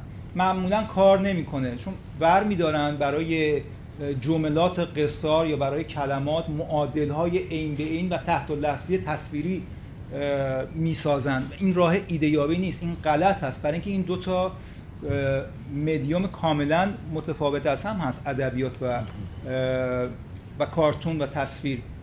می‌دونید حتی اگر از ادبیات هم درش استفاده بشه ولی اساس قضیه یه مقدار با هم دیگه فرق می‌کنه. و این می‌تونه بسیار غلط و اشتباه برانگیز باشه. خیلی وقتا من دیدم یه کارتونیستی یا یه در واقع مشتاق به طراحی کارتون که احساس می‌کنه چون اکثر مشتاقان به طراحی کارتون فکر می‌کنن که کارتونیستن یا استعداد کشف نشده هستن یا خیلی یا فکر می‌کنن که حتی کارتونیستن مثلا فکر می‌کنن بالقوه هستن ولی فقط طراحیشون بده. اگر می‌تونستن طراحی کنن دیگه واقعا چیز می‌کردن. ولی اینطور نیست برای اینکه اساسا اشتباه به منظر نگاه می‌کنن. اینو من در ایده هایی که من پیشنهاد میدن می‌فهمم. یکی از کارهایی که من در روز انجام میدم این که ایده هایی که دستم می‌رسه رو چون همه دارن به من ایده پیشنهاد میدن دیگه. اینه که اینا رو می‌خونیم متوجه میشیم که برداشت و درک خیلی ها نسبت به هنر کارتون و کاریکاتور اشتباه هست. و یکی از این اشتباه را- رایج همین که از کلام می‌رسن. جایگزین می‌کنن. مثل این میمونه که آقا بگیم که یه, چیزی رو از زیر سنگ هم شده باید پیدا بکنیم بعد یه سنگی بکشیم که یه نفر از زیرش داره یه چیزی می‌خواد پیدا بکنه. این تصویر اون معنی رو نمیده. می‌دونید؟ نگاهش می‌کنیم اون معنی که ضرب المثل میده رو اون تصویر معادل عین به این تصویری نمیده. باید شما یه چیز دیگه ای از اول بیافرینید با تصویر تا اون مفهوم متبادر بشه. و این اه، لااقل در مورد خودم می‌تونم بگم. تجربه شخصی من با خط خطی کردن روی یه ورق شروع میشه با بازی کردن با تصاویر شروع میشه و با تصویر. در نتیجه اصلا کار من سیستم من با نوشتن تنز متفاوت هست. هر چند در اون زمینه هم سعی کردم کارایی بکنم. من نوشتم داشتم چیزایی هم نوشتم حالا خوب یا بد. ولی خب فکر می‌کنم نهایتا من کارتونیست بهتری باشم تا نویسنده. خانم بفرم من سوالم در مورد دو تا چیز هست یکی اینه که اه، هر کارتونیستی من تصورم اینه که هم می‌تونه برای ایران کار کنه هم می‌تونه برای خارج از برای سیاست خارج از ایران کار کنه. و و این ممکنه باعث بشه که توی social network ها بتونه طرفدارهای بیشتری پیدا کنه. و کلا می‌خوام ببینم تاثیر social network ها اون وقت چی بوده. چون شما این- اینو mention کردیم ولی من نمی‌دونم که social network باعث نمیشن که پول بیشتری به یک آرتیست برسه و آرتیست بتونه حداقل دووم بیاره و حتی اگه حرکتش هم انتقادیه حداقل بتونه اون حرکت انتقادی ادامه بده. می‌دونم که تبلیغات توی ایران ممکنه مشکل پیدا کنه به خاطر اینکه دولت اگه مخالف باشه اینا ولی اگه اون کارتونیست اینترنشنال هم یک ذره کار کنه اون وقت نمی‌دونم تاثیرش چیه. من خیلی موافق نیستم که هر کارتونیستی می‌تونه در اینی که سیاست های داخل رو خوب نقد می‌کنه راجبش کاریکاتور میشه سیاست خارج رو هم به همون خوبی بتونه کار بکنه. چون نمونه هاشو دیدم برای اینکه برای اینکه ماها در یه سیستمی بزرگ میشیم کما بیش چهارچوب ها قاعده بازی سیاست و اجتماع جوری که اجتماع و فرهنگ داره عمل می‌کنه و خیلی نکات و ریزکاریاشو می‌دونیم. نمیگم ادعا نمی‌کنم کامل به همه چیز اشراف داریم. ولی تا حد زیادی می‌دونیم و برای اینکه این آگاهی و این مهارت رو کسب بکنیم در یک جامعه دیگه خیلی زمان و مطالعه و چیز لازم. به این راحتی صورت نمی‌گیره. و چون این مرحله رو ما طی نمی کنیم اون قالبی رو که از سیستم سیاسی کشور خودمون بلدیم سعی می‌کنیم با وقایع سیاست خارجی انتباقش بدیم. یعنی همون چیزی که همون مدل کاری که مثلا راجع به آقای خامنه ای می‌کشیم یا راجع به آقای نمی‌دونم احمدی نژاد می‌کشیم یا راجع به چیز می‌کشیم سعی می‌کنیم همون عینا برای آقای چه می‌دونم در فرانسه برای آقای مکرون بکشیم یا برای ترامپ بکشیم در اینکه پدیدهای جدایی هستن. سیستم های سیستم سیاسی جداست. می‌دونی شما اگه می‌خواید مثلا ملکه الیزابت رو نقد بکنی یا با راجع شوخی بکنی اونجور نمی‌تونی باشه که آقای خامنه‌ای است برای دامنی فرزن قدرتشون فرق می‌کنه یا شکل قدرترانیشون فرق می‌کنه و سیستم سیاسی فرق می‌کنه فرهنگ. اینا چی سری ریزکاریایی می‌خواد که خود من ازش واهمه دارم بهش نزدیک بشم. برای اینکه من احساس می‌کنم خودم خیلی شناخت ندارم. توی فرانسه که دارم زندگی می‌کنم این جزئیات رو نمی‌دونم. اون فرانسوی چیزایی می‌فهمه. در نتیجه به عنوان یه آوتسایدر یا بیرونی به ماجرا نگاه می‌کنم. و ایرادی هم نداره. بالاخره بخشی از کار من پرداختن به جامعه فرانسه از نگاه یک غیر فرانسوی هم هست. ولی اون رو خودم لاقل محدودش کردم به زمینه کتاب های مصوری که دارم کار می‌کنم. یکی از کتاب هایی که من در فرانسه کار کردم نقد بروکراسی اداری فرانسه بود. اون بخشی از ماجرا بود که دیده بودم و تجربهش کرده بودم. به عنوان پناهنده و پناهجو. در نتیجه در, در کتاب به راهنمایی راهنمای کوچک پناهنده سیاسی کامل مجموعه تجربیات خودم رو در جمع با تجربیات سایر دوستانی که باشون صحبت کرده بودم در قالب یه کار تنز صد صفحه ای اووردم که اتفاقا یکی از بزرگترین مشتری های این کتاب خود کسایی بودن که توی سازمان چیز کار می‌کردن؟ اداره مهاجرت و پناهندگی کار می‌کردن. این یه واقعیته. یعنی خیلیاشون و این تفاوتی که من همیشه به شوخی و جدی به فرانسوی ها میگم. میگن مثلا تفاوت کار کردن توی فرانسه با ایران چیه؟ میگم که ببینید شما در ایران کار می‌کنید نقد می‌کنید سیستم رو شوخی می‌کنید تحمل شوخی وجود نداره شما رو میندازن زندان هیچ هم عوض نمیشه. در فرانسه شما تحمل شوخی دارید. ما شوخی می‌کنیم با سیستم به تنظیم می‌کشیم همه دور هم دیگه میخندیم. بازم تاش هیچی عوض نمیشه. ولی لااقل ولی لااقل ما زندان نمیریم و دور هم دیگه میخندیم و خوش هستیم. این یه واقعیتیه دیگه.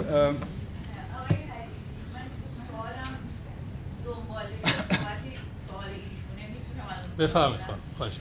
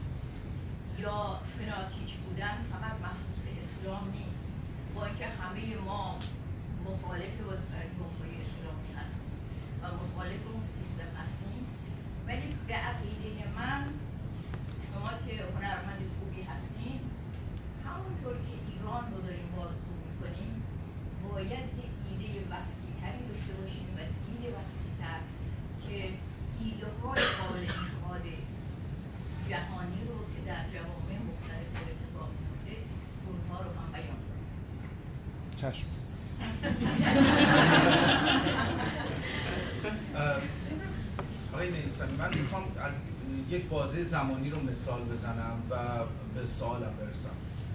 از دی ماه 96 تا الان اتفاقات مختلفی افتاده. تظاهرات سراسری رو داشتیم. همزمان با اون و به موازاتش دختران انقلاب رو داشتیم. و چند وقت پیش مسئله دراویش رو داشتیم. چیزی که بین این سه تا سوژه تا الان نمود بیشتری داشته مسئله دختران انقلاب بوده و به لحاظ تعداد آماری کاری کاریتون هم این تعداد خیلی بیشتره. می‌خوام بپرسم خب این سه جریان به موازات هم رخ داد. چه سوژه‌ای شما رو وادار به قلم برداشتن و شروع کردن به کار می‌کنه؟ انتخاب سوژه ها به چه صورت هست یه مقدارش ناخودآگاه اتفاق میفته بالاخره یه چیزایی هست که تو ذهن هر آرتیست یا هر کارتونیست هر هنرمندی بیشتر بازی بازی می‌کنه خودش نشون میده و تو کارها می‌بینیم. خودم هم گاهی نمی‌فهمم ولی می‌بینم یه اتفاقی میفته واقعا دوست دارم بیشتر از یه کار یا دو کار راجبش بکشم. بدون تردید یکیش این قضیه دختران انقلاب بوده و بعدش نشستم با خودم فکر کردم که چرا این اتفاق افتادم بیشتر راجبش کار کردم. سعی کردم که دلایل منطقی براش پیدا کنم. چیزی که بهش رسیدم این بود که اون حرکت تمام مشخصاتی که من بهش اعتقاد دارم رو به عنوان یک حرکت واقعا مدنی و مسالمت آمیز در عین حال مخالفت آمیز با حکومت داشت. یعنی یک مخالفت مدنی درست حسابی بود کاملا بدون خشونت بود قدرتمندانه بود خلاق بود. برای به نظر من روی خلاق می‌خوام بیشتر تاکید بکنم. یعنی چیزی نبود که به ذهن هر کسی برسه. ناگهان یک نفر به ذهنش رسید این حرکت رو انجام بده بره تو اون خیابون روی یه چیز وایسه دستش بگیره. می‌دونی؟ وقتی همینجوری صحبت می‌کنه به نظر هیچ راهی برای ابراز مخالفت مسالمت آمیز مدنی وجود نداره. ولی همین خلاقیت های فردی است به اعتقاد من که راه های جدید رو باز می‌کنه نشون میده. و خودش الهام بخش شد به خیلی های دیگه که اون کار رو تکرار بکنن به نظر من حرکتی بود که باید تشویق می‌شد و باید ازش حمایت می‌شد برای اینکه تمام اون چیزایی که من احساس می‌کردم باید داشته باشه رو داشت. وقتی اتفاقی مثل درابش میفته من خیلی ناراحت میشم. معتقدم که نظر شخصی من هست. که اون اتفاق حاصل تمام ظلم ها محدودیت هایی هستش که حکومت ایران نسبت به اقلیت های مذهبی از انواع اقسام روا داشته. خشونت هایی که در از بستن نمازخونه و مسجد و خراب کردنشون بگیر تا محدود کردنشون تا تمام این چیزهایی که در طی چند دهه اتفاق افتاده یک بار پیش نیومده. نهایتا جای تبدیل یک حرکت یک واکنش خشونت آمیز میشه. یعنی همه رو به روی رو به همدیگه شمشیر و خنجر می‌کشن. ولی می‌دونید اتفاقی که میفته راجع اون قضیه کار کردم اتفاقا خیلی هم فوش خوردم. چون خیلی از هموطنان معتقد بودن که نه اون هیچ فرق با داعشی ندارن. سه تا از مامورین انتظامی رو کشتن فلان بیستار. ولی واقعیتش این بود که این با این قضیه شروع نشد این جریان. این برخورد یک دفعه اتفاق نیفتاد. ناگهان درابیش دست به یقه نشدن. این یه سابقه ایه که عجیب بعضی از هموطنان ما انکارش می‌کنن که نمی‌خوام ببیننش.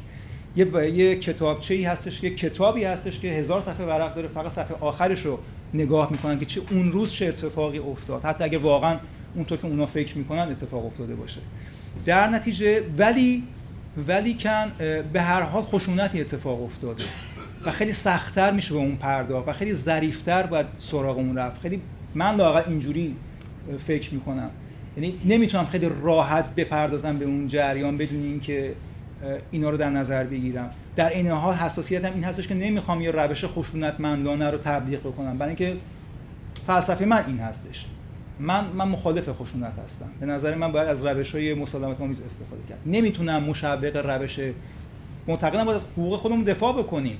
یعنی اگر دفاع بکنیم و بر علیه ما خوش علیه ما خشونت بکنه از خودمون دفاع بکنیم اوکی. ولی ابتدا به ساکن خشونت رو نمی‌تونم تبلیغ بکنم. در نتیجه شاید در مواردی که توش خشونت اتفاق افتاده باشه با احتیاط بیشتر نزدیک شده باشم. ولی سعی کردم که حتما پوشش بدم و کار بکنم. اما در موردی که خیلی بهش اعتقاد دارم طبیعتا واکنشم بیشتر بوده. به اضافه اینکه همونطور که در سوال اول فکر کنم یا دوم بود که توضیح دادم اصولا پرداختم به مسائلی که به حقوق زنان ایران مربوط میشه رو مهم می‌دونم. چون اینا می‌تونن واقعا قاعده بازی سیاست و اجتماع ایران رو تغییر اساسی بدن در طولانی مدت. اگر این اتفاق بیفته به نظرم حجاب اجباری اصلا مسئله ساده در کشور ایران نیست. فقط یه پوشش نیست. من کاری به این ندارم که الان در ایران اصلا کلا حجاب چیز خیلی شدی هست و شد حجاب هستن اونقدر چیز نیست. اصلا همین قانون وجود داره. و می‌تونن هر از گاهی هر وقت دلشون خواست بهش رجوع بکنن و به این بهانه یک سری از آدم ها رو بگیرن ابراز قدرت بکنن به عنوان یه وسیله ابراز قدرت وجود داره به نظر این مسئله است. یعنی داره به یه بخش از جامعه نشون میده که آقا شما تحت کنترل هستید شما چیز هستید و جنس دوم داره تلقی می‌کنه. این خیلی مهم هست. و برای و به نظر من در طول سی سال و چهل سال باعث شده که نسلی از جوانان ایران نه فقط زنان دختر و پسر با روان و روح نژند بار بیان. این دچار مشکل روحی باشن. حتی خودشون ندونن که دلیلش چیه. به خاطر همین ابراز خشونت ها برای رعایت پوشاک و نمی‌دونم سایر مسائل خصوصیه. دوستان برای اون کسانی که دیرتر اومدن تکرار کنم کارهای آقای نیستانی که روی دیوار می‌بینین اینا برای فروش هست قیمت گذاری شده 25 دلار. در طول این صحبت ها نگاه کنین ببینین کدوم می‌خواین بخرین و ایشون برای شما امضا خواهند کرد. شما بفرمایید.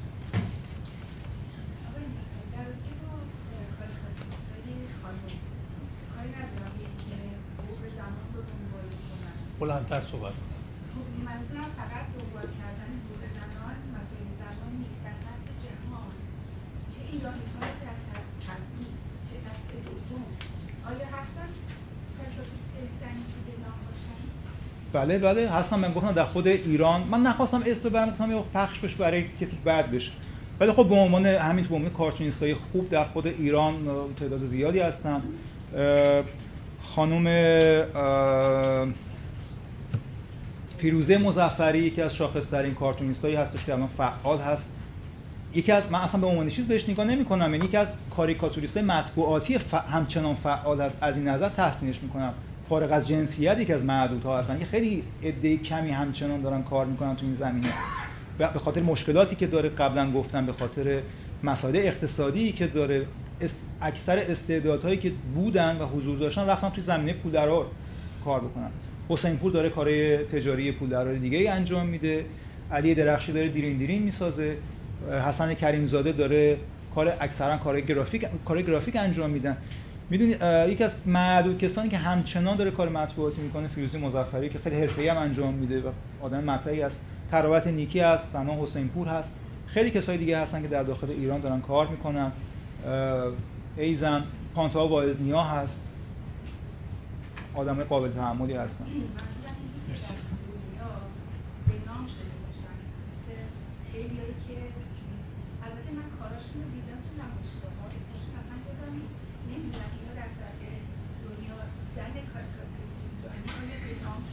آخه مثلا اینکه به نام شدن رو در چه چیز بدونیم؟ از نظر من به نام شدن اینه که آدم یک جایگاهی در یک نشریه‌ای در یک چیزی داشته باشه یا بتونه کتاب منتشر بکنه یه جور خودش رو در بازار کار معرفی کرده باشه و جا انداخته باشه.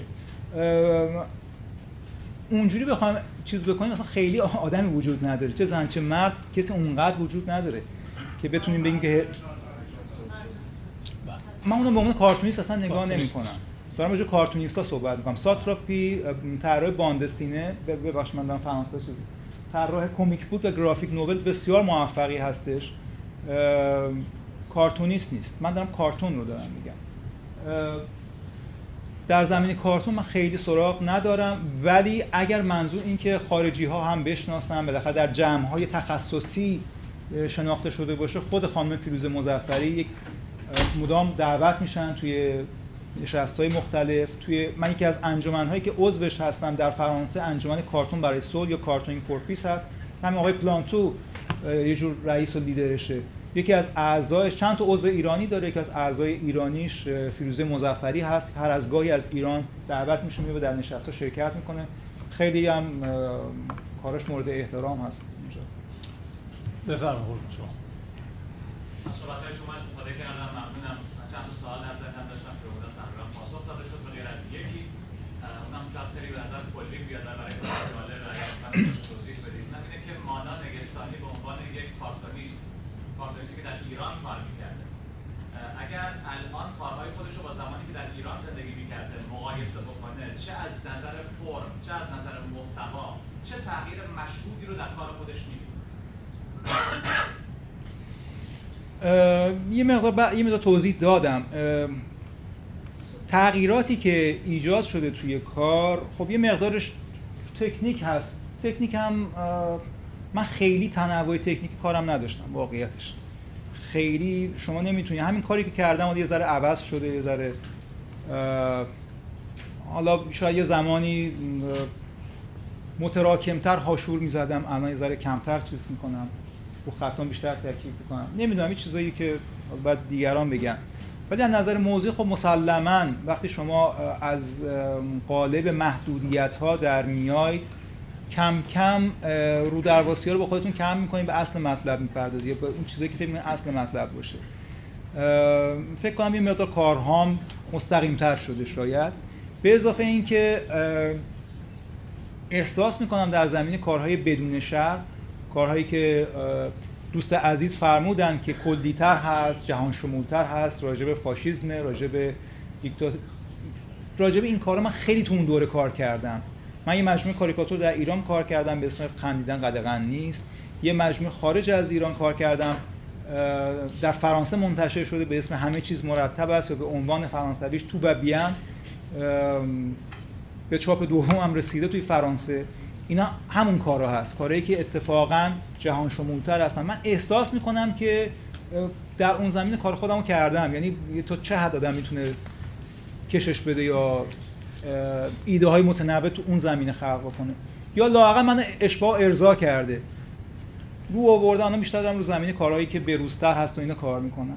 به اضافه اینکه یه جاهایی اگر احساس بکنم استفاده از تمثیل بار هنری داره واقعا کیفیت کار اضافه می‌کنه حتما استفاده می‌کنم. اما اگه احساس بکنم صرفا به خاطر اینی که ما نخواهیم انگوش بذاریم روی شخص خاصی دلیلی نمی‌بینم. خب خود همون شخص دیگه می‌کشم.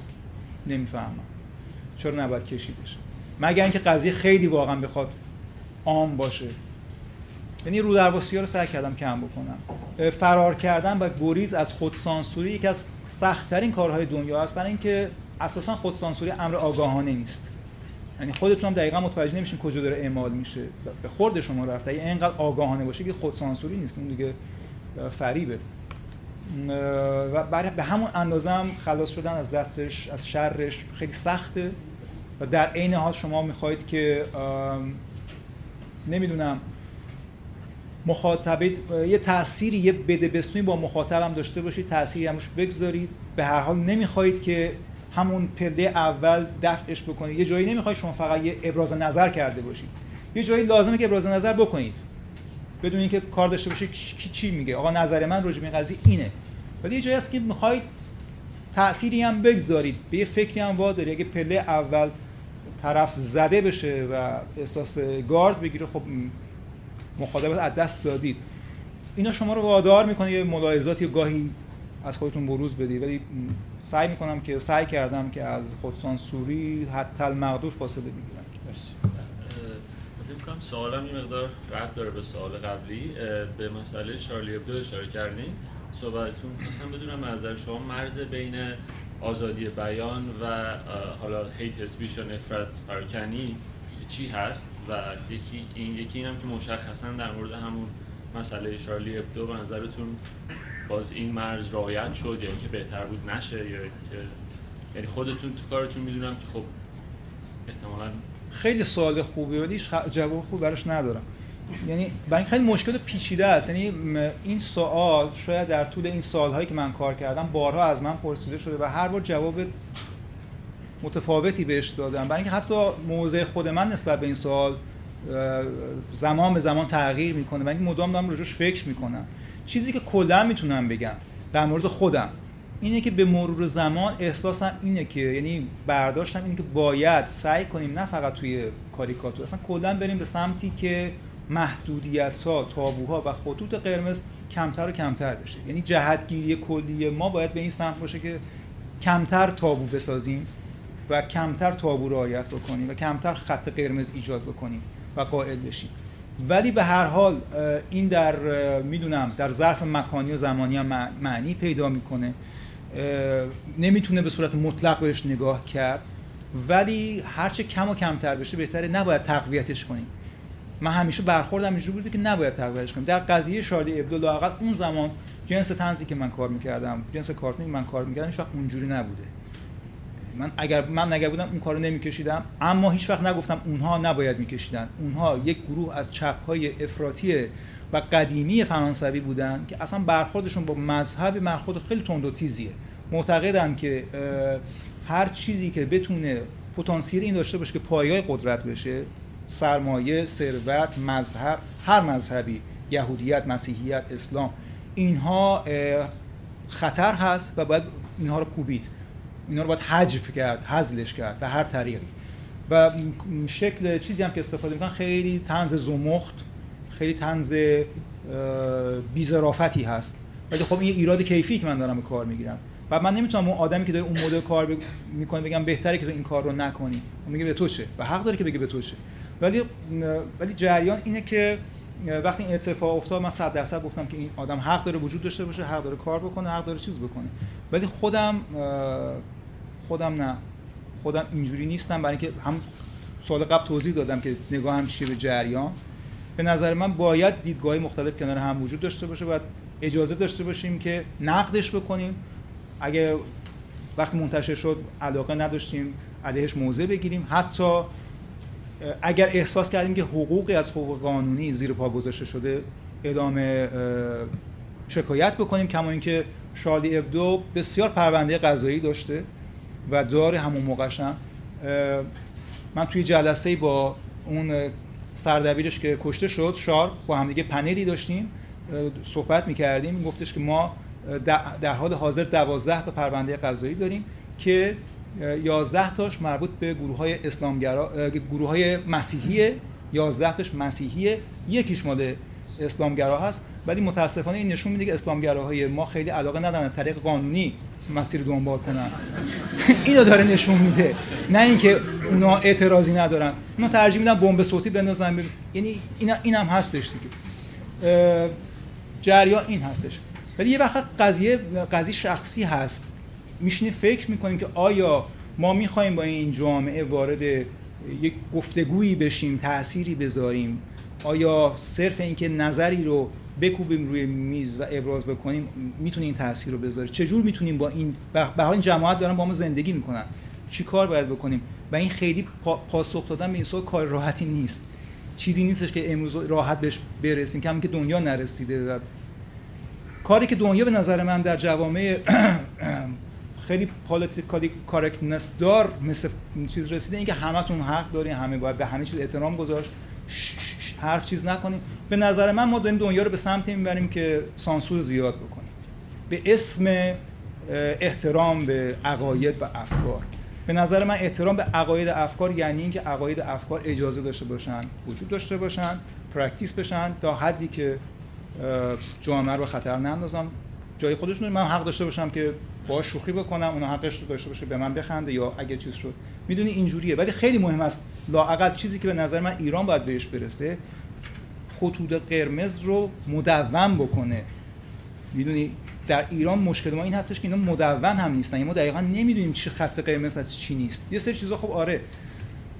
نه تنها خطوط قرمز بیخود داریم که به نظر من باید علیهشون مبارزه کرد حتی اون مسلحت های مقطعی زمانی و مکانی هم ما درست نمی‌دونیم. وقتی که من زندان افتادم قاضی نمی‌دونست بر چه حکمی چه ماده قانونی باید من رو بازداشت نگه داره. واقعا نمی‌دونست. می‌دونی حالا مشکل از قانون بود مشکل از قانونگذار بود مشکل از من بود نمی‌دونم. ولی به هر حال یعنی این چیزا مدون نشده. لااقل باید راجبش صحبت بشه یه چیزی مدون بشه که همه تکلیفشون رو بدونن. من بدونم آقا این محدوده رو وارد بشم این مجازات در انتظارم این آیا می‌خوام اینو بخرم یا نمی‌خوام بخرم؟ یا می‌دونی؟ این مشکل ما در ایران داریم. شما بفرم گرفتین؟ خانم شما بفرم سوالی که من داشتم از آقای مانا دقیقا همین بود که نظرشون راجع به این هنجار شکنی یا تنز به عنوان یه چیزی که خودتون گفتید عبور از خط قرمزها و هنجار شکنی ها و تابوها و اون خط مرز بین آزادی بیانی که این آقا تعریف کرده رو توضیح دادیم به نظر من من می‌خوام اینو بگم که تو دورانی زندگی می‌کنیم که مسئله نسبیت فرهنگی باعث شده که توی همه زمینه ها مسائل دنیا رو طوری بیان بررسی کنن که به دیکتاتورها و کشورهای استبدادی اجازه بدن به عنوان مسئله نسبیت فرهنگی تو سر خیلی مسائل حقوق بشرانه بزنن و همه انسان ها رو خفته کنن به اسم مسئله نسبیت فرهنگی. حالا تو تمام زمینه های اجتماعی هم کاریکاتور رو می‌تونیم ببینیم هم مسائل سیاسی رو می‌تونیم ببینیم.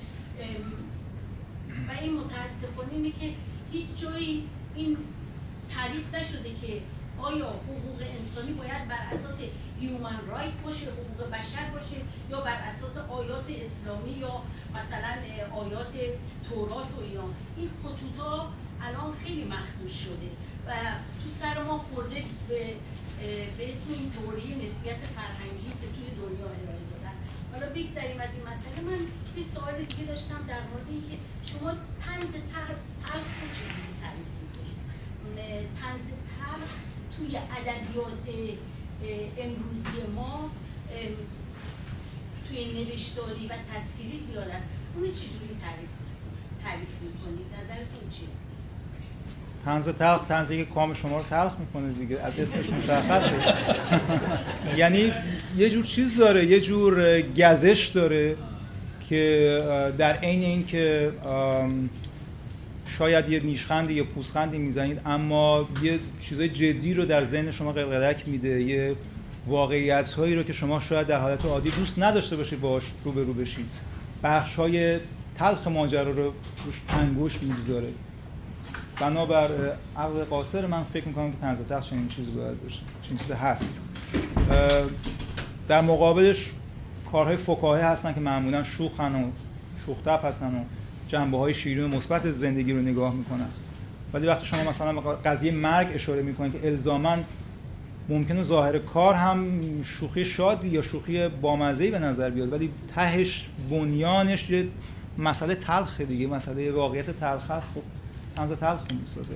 با اون مثال عرض کردم یا هر چیز دیگه یا واقعیت اجتماعی رو یا واقعیت یا مسائل فلسفی رو. میگم مختصر و مفید وقتی ته ته کامتون تلخ میشه از دیدن کار کاریکاتور یا تنز یا خوندن تنز احتمالا با تنز تلخ رو هست. مرسی. دوستان کتاب ها اینجا هستن. یک کتاب هم روی میز هست. مال دکتر مسلم نجات داره کسانی که می‌خوان. ایشون هم هستن خودشون اینجا. کتاب های آقای نیستانی هم هست. اینجا ایشون خواهم بود چند دقیقه براتون امضا می‌کنن دیدار بعدی ما جمعه 14 سپتامبر خواهد بود. حالا دیگه میگم کی صحبت می‌کنه؟ دکتر مهداد بروجردی صحبت می‌کنه. کتاب پست رولوشن ایران رولوشنر ایران این کتاب دو هفته پیش منتشر شده. شب بر شما خوش تا دیدار بعدی.